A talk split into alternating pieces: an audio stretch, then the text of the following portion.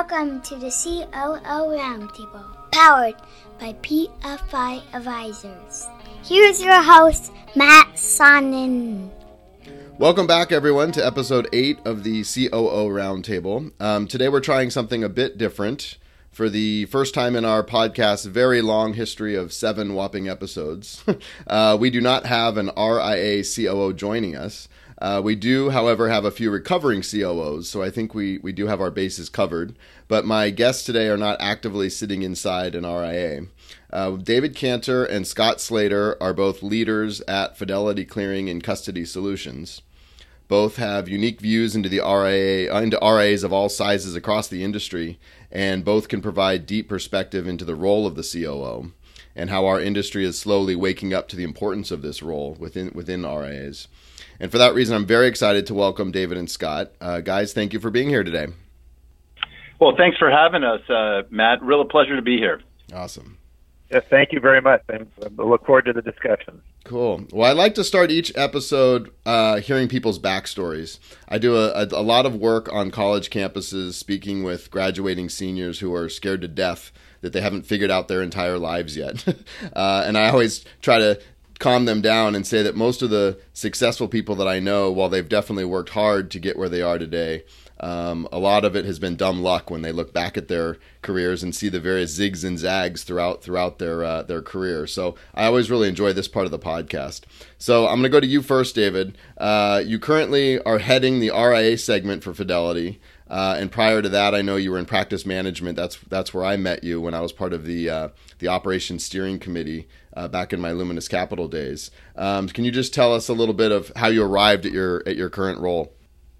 Sure, Matt, and that's right. We did meet, you know, way back when you were at Luminous, and that I think was the first time we met was probably close to ten years ago. Yep. Um, so, well, I, uh, you know, I, I've told this story before, but I'm sort of the accidental uh, advisor custody head. Uh, I started my career as a lawyer, and actually, I started my career uh, as a lawyer in Northern California, helping to form RIAs. And since that time, I've I've held just about every role um, in the uh, advisor slash service provider space, except as a true advisor. Uh, as you know, I've had experience in operations, both on the broker dealer side and the RIA side.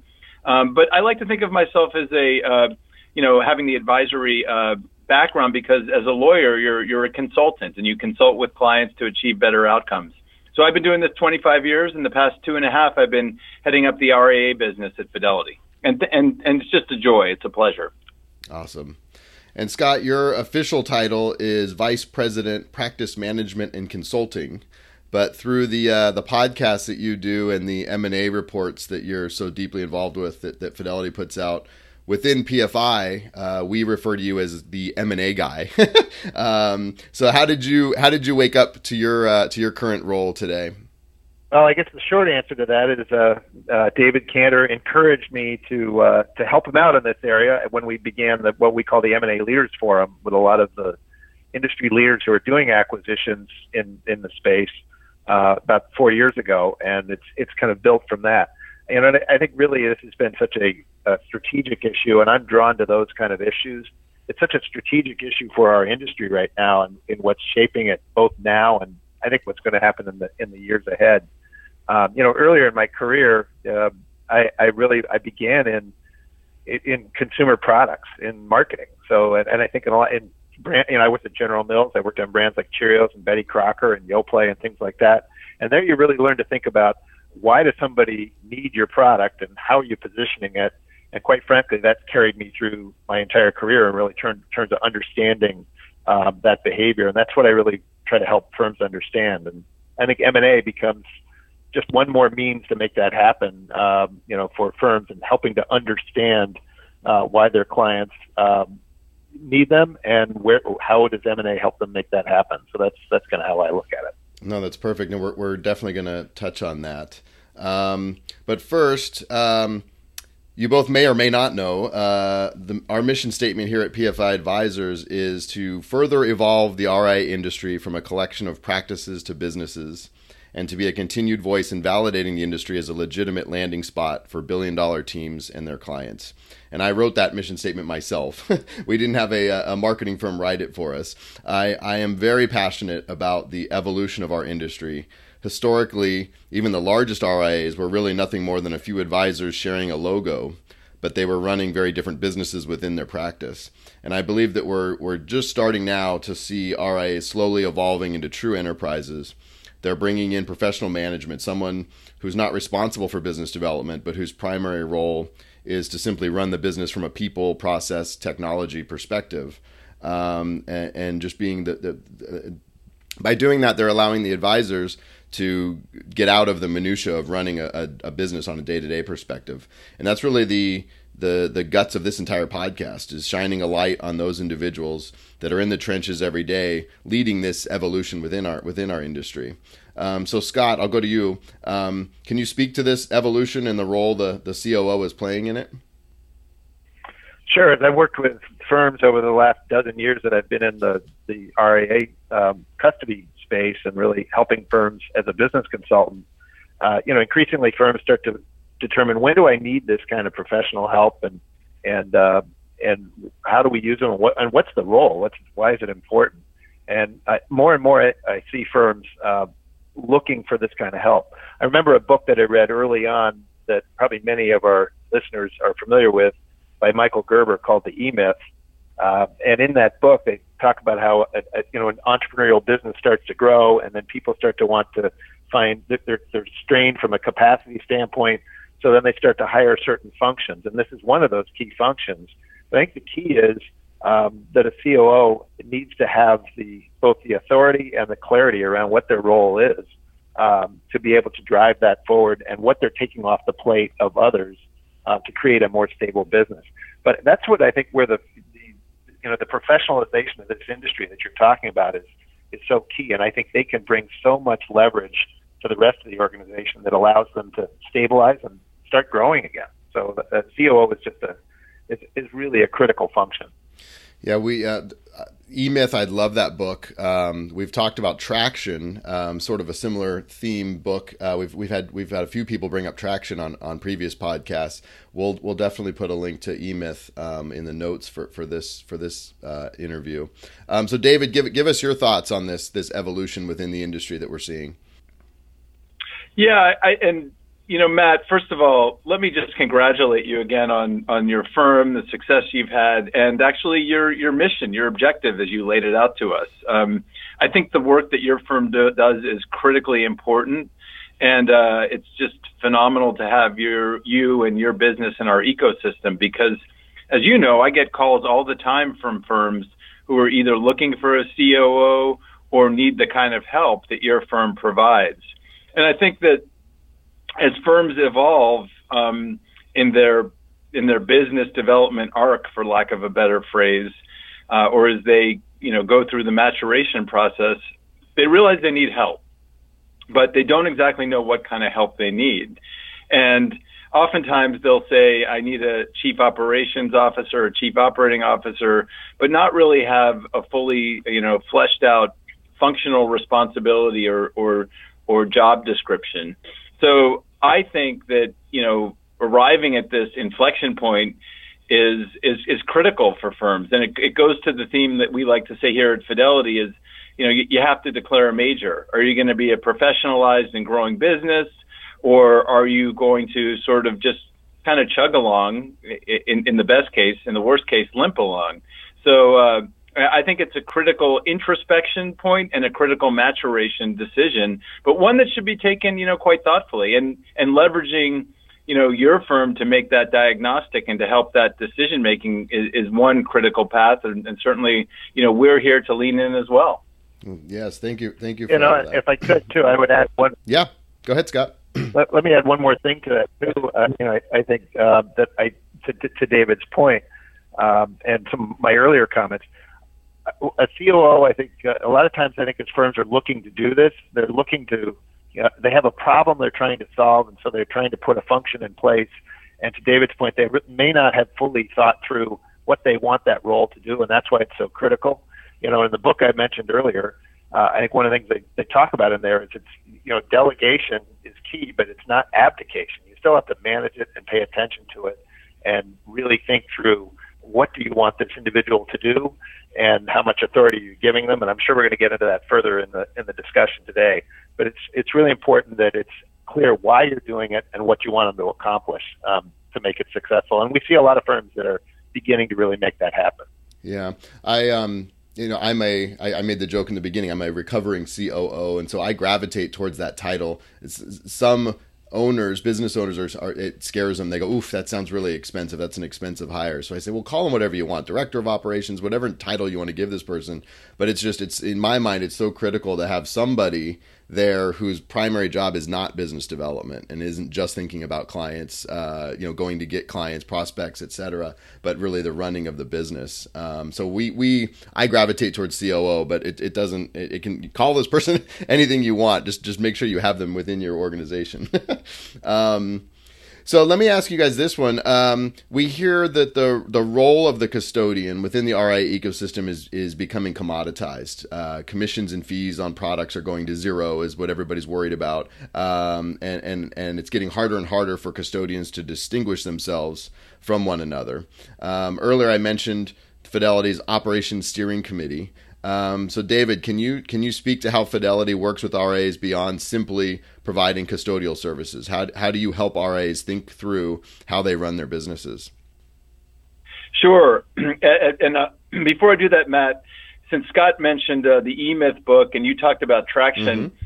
I think for any RIA firm that is is you know thinking about just their business generally or the you know the COO paradigm I'll recommend a, a podcast that I love. Um, you know, right after your podcast, um, my favorite podcast is, is, is one called Startup. Um, and it talks about, uh, it's a really fascinating podcast. It's available on iTunes. It's produced by Gimlet Media. Um, but, you know, I think too often we think of the wealth management or the RIA business in a vacuum, but, you know, sort of fail to appreciate and recognize that their business challenges faced by all all businesses, and I think startup has just some really good, well tested lessons that we can all learn from.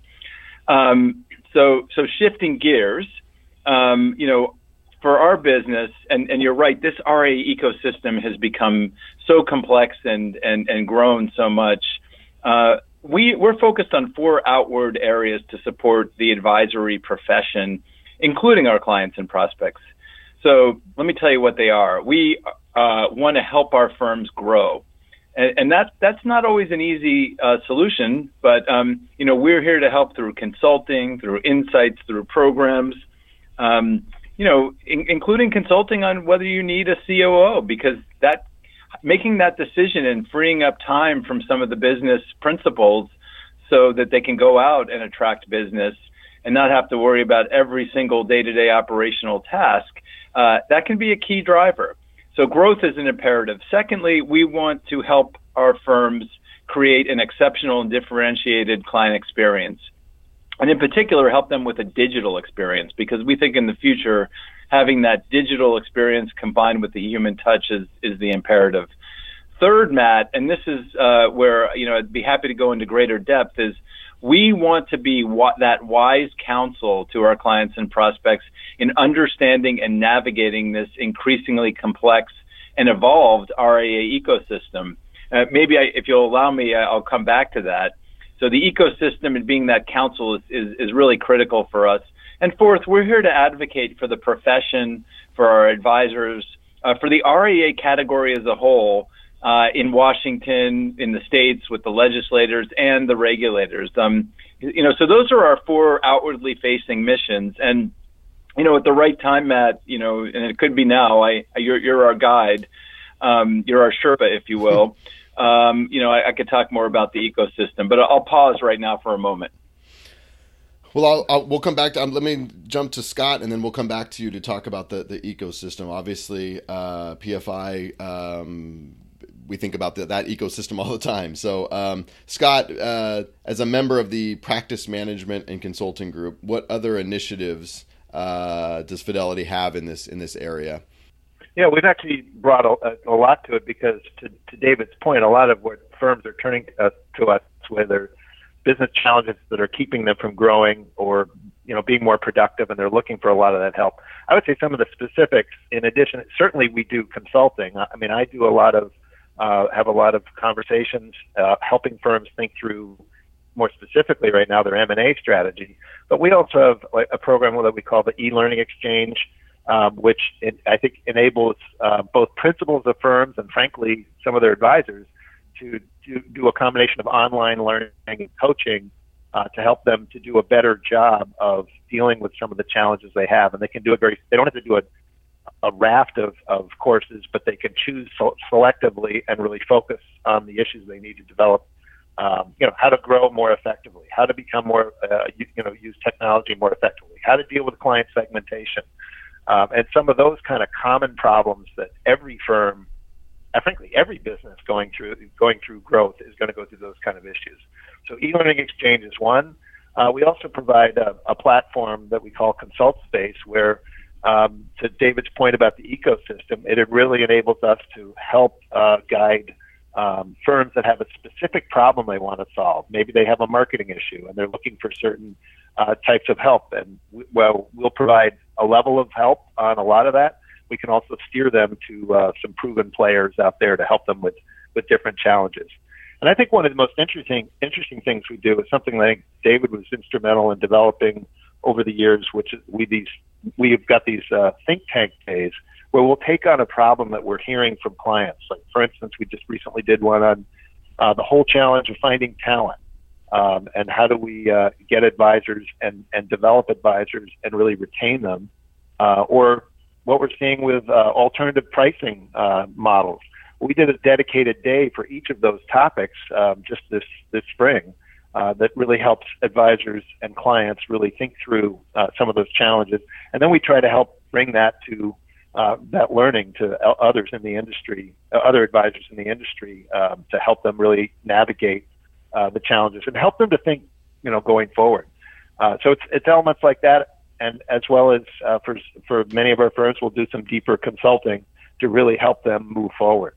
Um, and I would say the bottom line is a lot of times within consulting, it's very easy to think about it as the technical problem. I think that's the consulting industry in in uh, in general tends to go there, but there's a people problem to it too, a management challenge, and a lot of times it's coaching to help people really think through how do we take this technical solution and actually get it to work? How do we create that kind of change in our organization? So, um, a lot of that, even our G2 Institute, a number of other things that we've done that really help to uh, educate the next generation of leadership. Um, we're really focused on the issues that help bring to life the things that David's talking about around growth and creating an, exception, an exceptional client experience um, for their end clients. Yeah, I think uh, we, you know. And if I could jump in, yeah, go ahead, um, Matt. Uh, sorry to interrupt. I, just you, you, your question was, you know, what are we up to in practice management and the initiatives? Um, I tell you, I ask every advisory firm, every business, what's your unfair advantage? And you know, Scott's too modest to say it himself, but Scott Slater is quite frankly one of our unfair advantages. His hmm. skill, his focus on M and A and other initiatives. So, you know, I guess as, as folks walk away from listening to this podcast, the question I would pose is, does um, you know thinking about the COO paradigm in your firm and how that resource is used, um, how does that help foster your unfair advantage?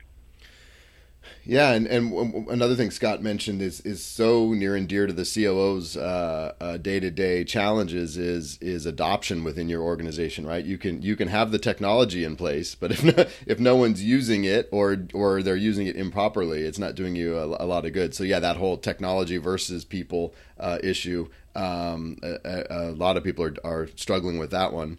And uh, I'll say you, you, mentioned the think tank day. I, I was uh, I was lucky enough to be part of that um, that talent one, and th- that was a bunch of COOs were in the room that day. That those those think tank days that you guys put together are, are fantastic.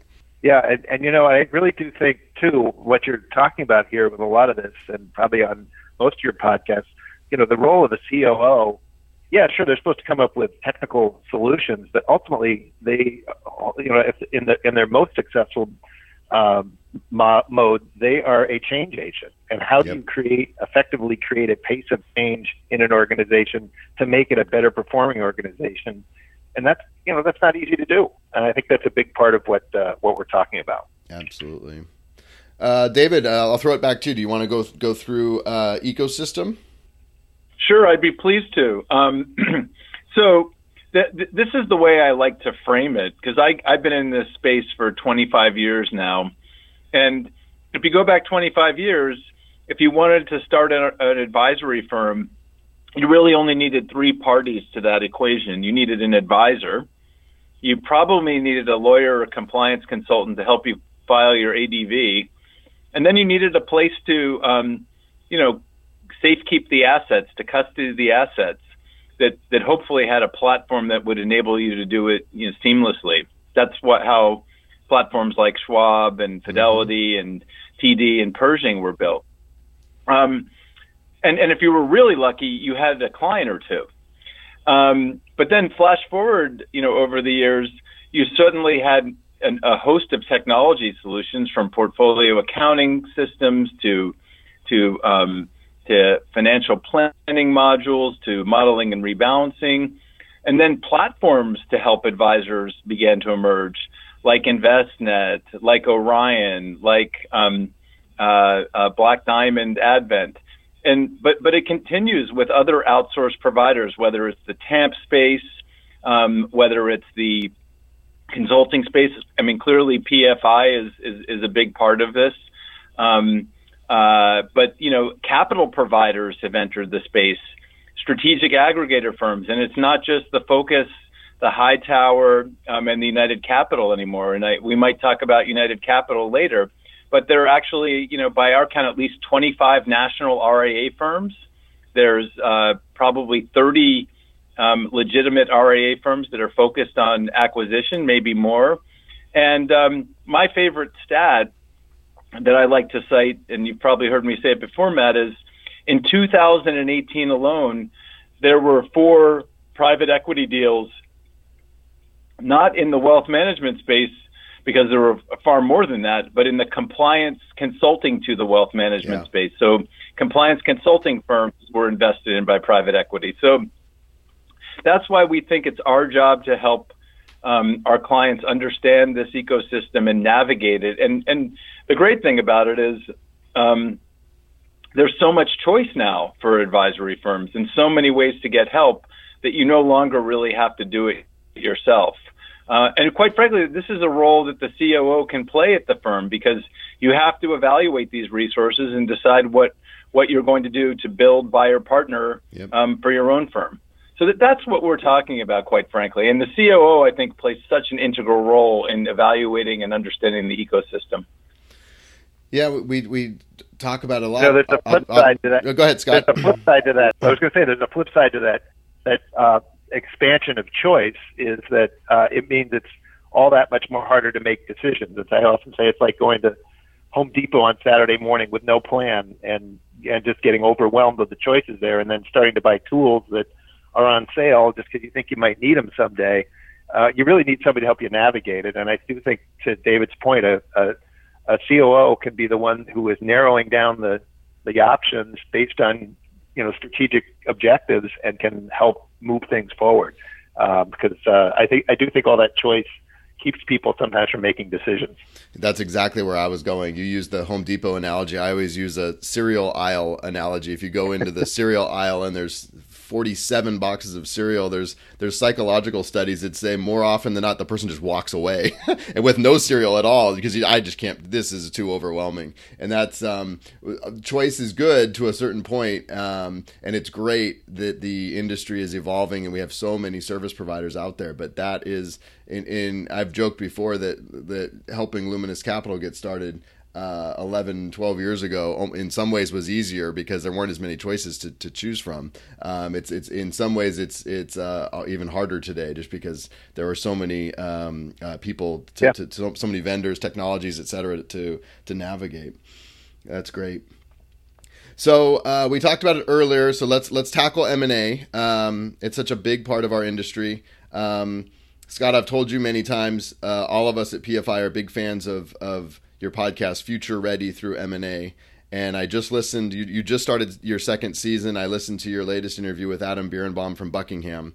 and uh, that was a great episode. You warned RIAs about the addiction to inorganic growth and the high that RIA, owner, RIA owners feel uh, when they complete another transaction. They get all the industry headlines from it, um, and it, and it def- definitely can be an, an addiction. Um, but you had a great conversation about needing to understand why you're looking to make an acquisition and really understanding what you're hoping to get out of that merger uh, with an, with another firm. And we've made similar warnings to RIA buyers, um, stating that before you enter the M&A arena, you really need to build out your messaging as to why an advisor would want to join you, and really be prepared to illustrate how your your firm's infrastructure.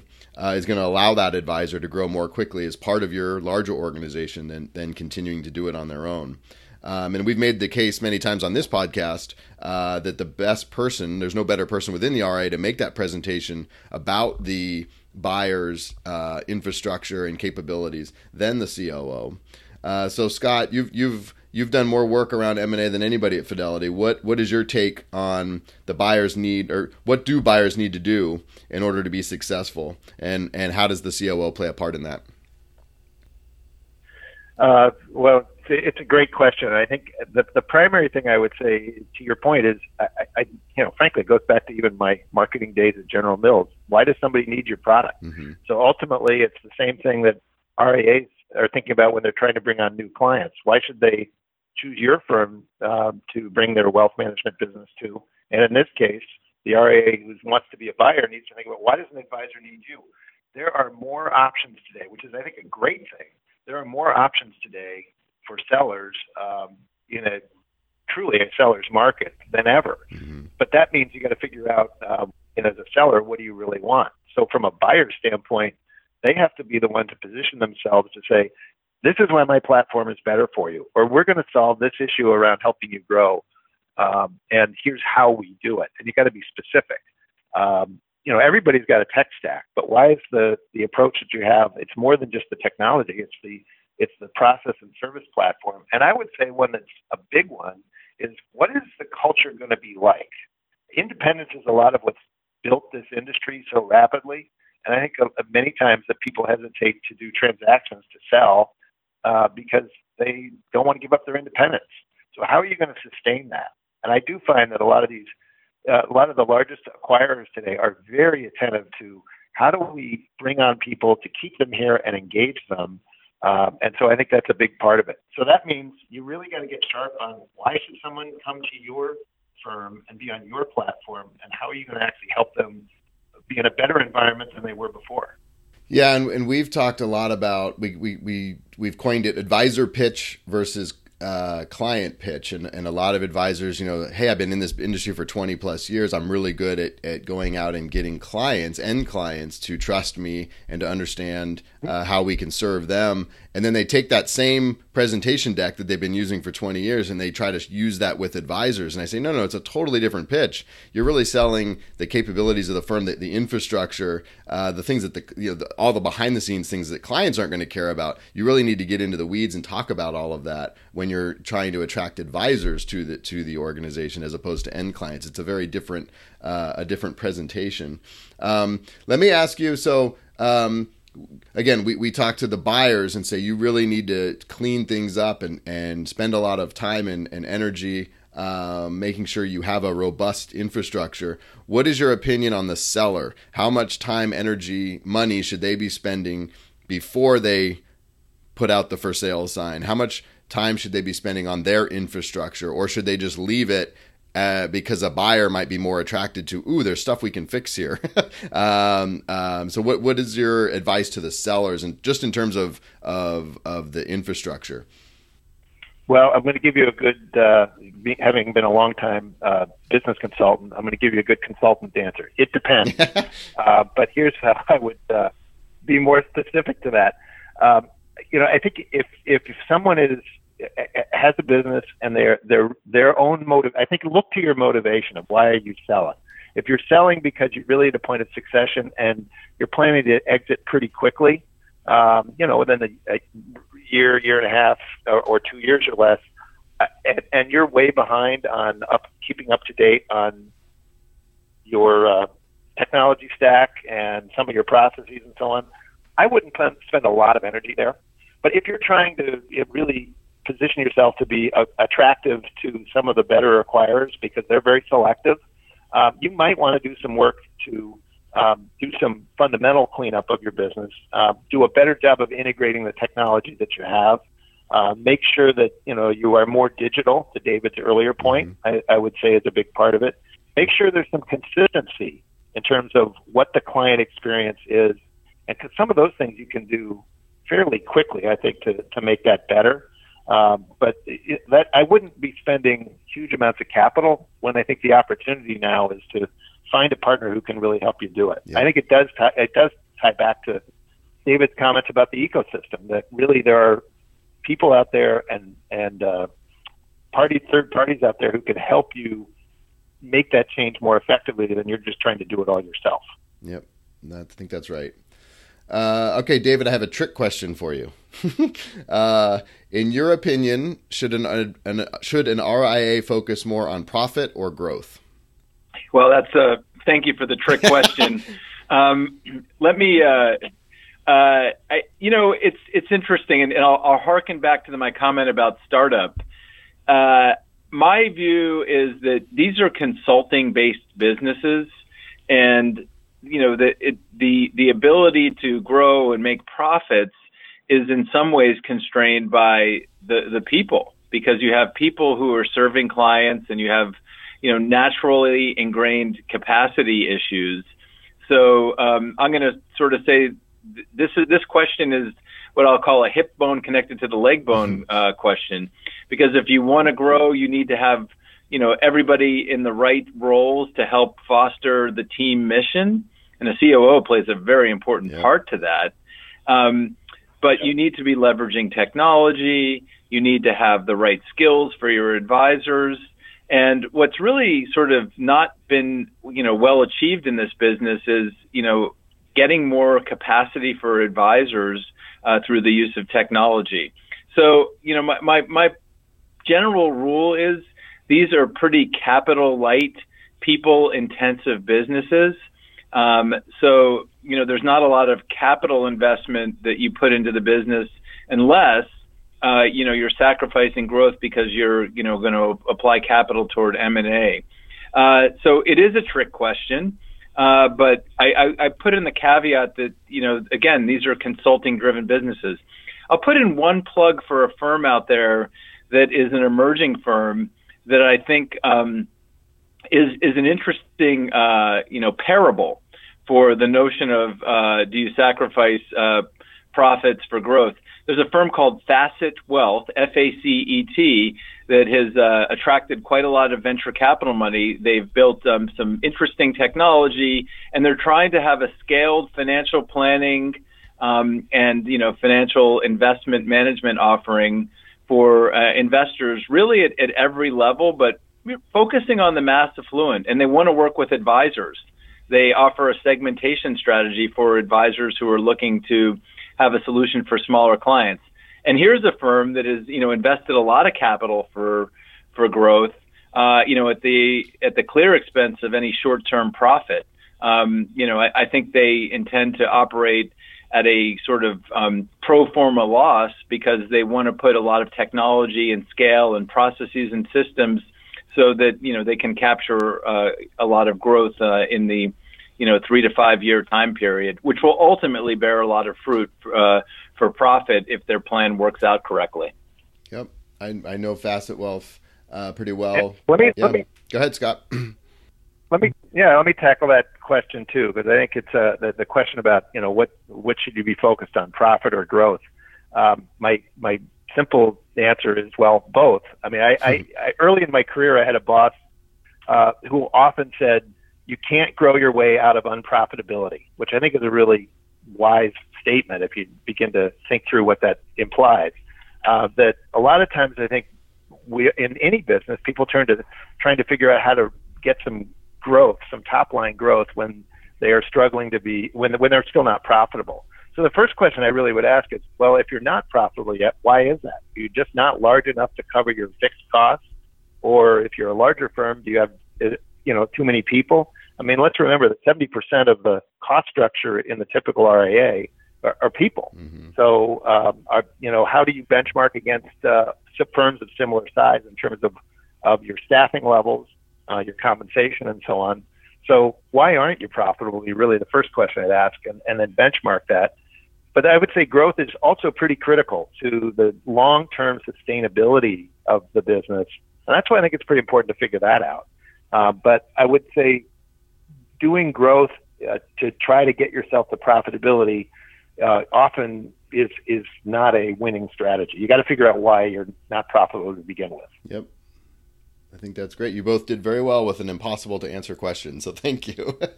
um, now here's a, here's a topic we haven't addressed on the podcast. We've we've written about it on our blog, but with the podcast, we're trying to shed light on COOs that are in thriving situations uh, within their firms. And we're, we're using this forum as an opportunity to gain insight from successful COOs and have them talk about the strategies that they're taking to succeed, uh, both personally and professionally. But the sad truth is, many times the COO role doesn't work within the RIA community. Um, the article that we had written on our blog was called "When Professional Management Fails at RIAs," and it gained a lot of uh, uh, gained a lot of attention. We interviewed several COOs for the article, but then we were contacted by many, many more after the article was written, and they were telling us about situations where the owner of the firm said all the right things during the interview process. Said, "Hey, I need to bring somebody in here. I need to get focused on clients." and prospects. I need somebody to, in here to, to really run the business for me. Um, but once the COO uh, joined the firm, the owner has a much harder time than anticipated in relinquishing control. And then once the employees realize that that COO, the new COO, the quote new guy or girl in the office uh, doesn't really have a lot of authority, things can unravel. things can unravel uh, rather quickly. Um, so, David, you and I have talked about this phenomenon before, and over the course of your career, you've had a unique view into many RIAs, and I know you've seen this happen. Um, what do you attribute this high failure rate for COOs in our industry to? Sure. You know, and I think I estimate the failure rate to be actually uh, at 50% or higher. And, um, you know, I, I think there, there, I'm going to identify at least three issues. Number one is a failure to um, really do a fulsome sort of 360 do, 60 degree review of the team at the advisory firms by the prospective COO. Because as you noted, Matt, it's not just about the, the, the principal, the CEO, whomever that may be, or the, the, the founders and principals, but it's the whole team. And so really getting the perspectives of the, of the entire organization, I think is key. Um, so that's number one. It's look beyond just the existing leadership, but the folks who make the, the, the firm run day to day.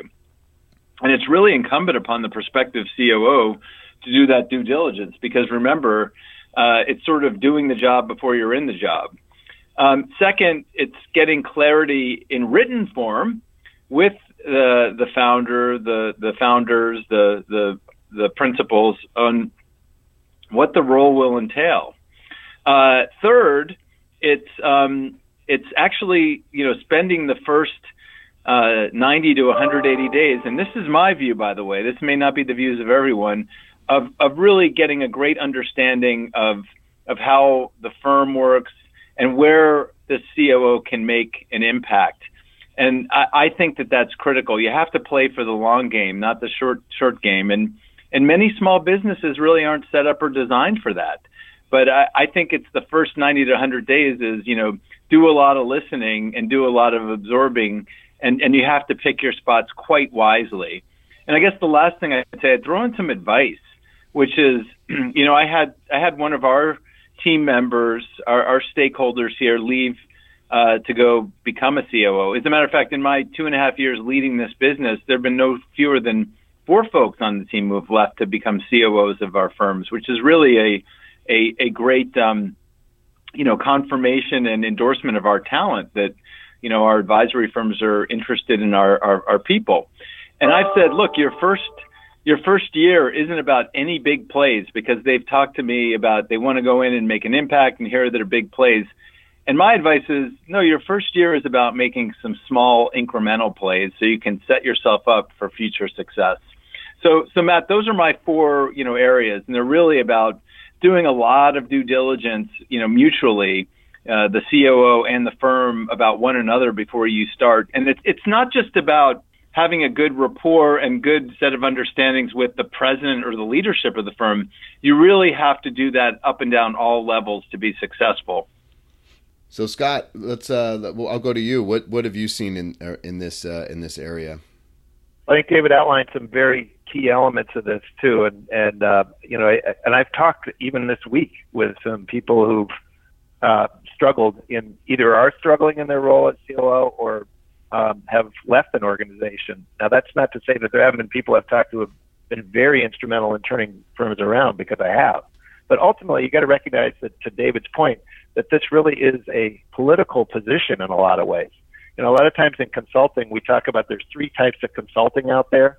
Um, there's the pair of hands where it's somebody is being told, I just need some help to get something done to implement, let's say, a technology uh, tool, but don't don't tell me what I need. Just just just put it in place. Or I need an expert. Tell me what technology I need. You know, but I don't want to really consult with you to figure out what we need. But I just need an expert to do it. But ultimately, what consulting that really creates change that that moves the firm forward has to be much more collaborative. And I think that's what David's really talking about here. Um, and if you think about, uh, there's you know well-known professor John Kotter from used to teach at Harvard. He has an eight-step uh, change management process. A lot of those elements, and that's pretty well known, but a lot of those elements are really about you know trying to gain momentum by, as David's point, get some incremental wins, celebrate those wins, get people behind it, um, you know, in that listening that you're doing in the first uh, 90 to 100 days, you're looking for what are the problems that not just the leadership uh, struggle with, but what are others in the organization frustrated with? You know, is it something around uh, why they're not growing, or is it certain bottlenecks? And can you help solve those and add value and create some wins that get get political support behind you throughout the organization, and then build on that and create more know, get the flywheel moving and, and build on on that. Those are the people who are going to be more successful um, at this because they're really recognizing that their role as a change agent isn't to come in and be a bull in a china shop and really shake things up. Because most organizations, that's not what they're looking for. In fact, for a lot of firms, this is the first time they've really had serious management come into the organization, and that's a big change. So you got to be patient with um, the pace that you're you're allowing this to go and to be more selective in the wins that you want to get. Um, and, and that, and then that way you can really immerse yourself in the DNA of the organization itself and really help um, take its best qualities and create a more effective organization. That's hard to do. I think that's fantastic advice. We, we talk about it a lot. Um, a lot of people just assume, well, a chief operating officer, I just need a programmer. I just need a technology person that's going to sit in the back room and make our tech stack work. And and I always say, I think 70% of this job, the COO job is HR related and it's how are you interacting with people. And I think that's that's fantastic advice. In those first 90 days, it's so critical to get a few wins um, just to start building some confidence. Because as I said, kind of in my intro to this question, uh, as soon as you lose the the uh, confidence of the staff, um, they're just they're going to go right over you and they're going to continue to, to talk to the founders, the owners, whatever, and and ignore a lot of, of what you're trying to do as that change agent. So I think that's I think that's fantastic. Well, just one last thing I'd add to that too is let's just remember a COO, while it is operations, and you do need to bring technical solutions to problems, ultimately you really it is to your point, it's a people problem, how can you engage people in helping you to solve some of those very problems so that they have more ownership of it? Um, that's how you're going to, you know, you don't have to be the one to, to win it all. You can let other people have the ideas, and they may already know what needs to be fixed, uh, but they don't know how to do it or have the time to do it, and you can be the one to help drive that initiative. That's so great. That's all I wanted to add to yep. no, that is fantastic. You guys have been really great today. You've added so much value to um, the COO uh, challenges that everybody's facing. So thank you both, David and Scott, for being here. Well, well, Matt, thank you. congratulations on PFI and all your success. And also, congratulations on your podcast. Um, it's really a value, and we, we all appreciate what you're doing. So, so keep it up, and we're here to support you. Thank you. Thanks. Yeah, Matt, I, I, I appreciate it very much. Um, you guys are doing a great job with this, and I, I would also say just your thought leadership on, on many of your articles. Uh, I think provide some good insight on how to be successful in this too. So it's been it's been great to work with you on this. Fantastic. Thanks thank a you. lot. Yeah, thank you. And podcast listeners, thank you for joining us again. Um, if you aren't subscribed yet, you can follow the COO Roundtable. We're on iTunes. We're on Google Play. Um, and obviously, we post updates at pfiadvisors.com as well. We'll talk to everybody soon.